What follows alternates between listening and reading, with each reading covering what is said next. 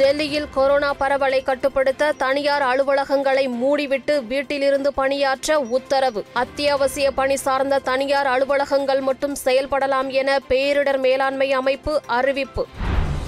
ஜனவரி பதினாறு முழு ஊரடங்கு அன்று பேருந்துகள் இயங்காது என்பதால் முன்பதிவு கட்டணம் திருப்பி தரப்படும் என போக்குவரத்து துறை அறிவிப்பு. பொங்கலுக்கு ஊருக்கு சென்றவர்கள் பணியிடங்களுக்கு திரும்ப தாமதமாகும் சூழல். அரசு துறை திட்டங்கள் முறையாக செயல்படுத்தப்படுகிறதா என அனைத்து துறை செயலாளர்களுடன் முதலமைச்சர் மு க ஸ்டாலின் ஆலோசனை. மக்களுக்கான திட்டங்களை விரைந்து நிறைவேற்றுமாறு அதிகாரிகளுக்கு உத்தரவு. பொங்கல் பரிசு தொகுப்பில் தரமான பொருட்களை வழங்க வேண்டும். தமிழக அரசுக்கு எதிர்க்கட்சித் தலைவர் எடப்பாடி பழனிசாமி வேண்டுகோள்.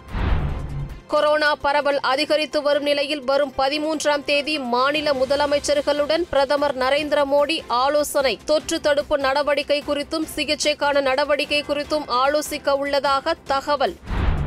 இந்தியாவில் கொரோனா தொற்றுக்கு சிகிச்சை பெறுவோரின் எண்ணிக்கை எட்டு லட்சத்தை தாண்டியது. நேற்று ஒரே நாளில் ஒரு லட்சத்து அறுபத்து மூன்றாயிரத்து எண்பத்து மூன்று பேருக்கு தொற்று கண்டறியப்பட்டுள்ளதாக மத்திய சுகாதாரத்துறை தகவல்.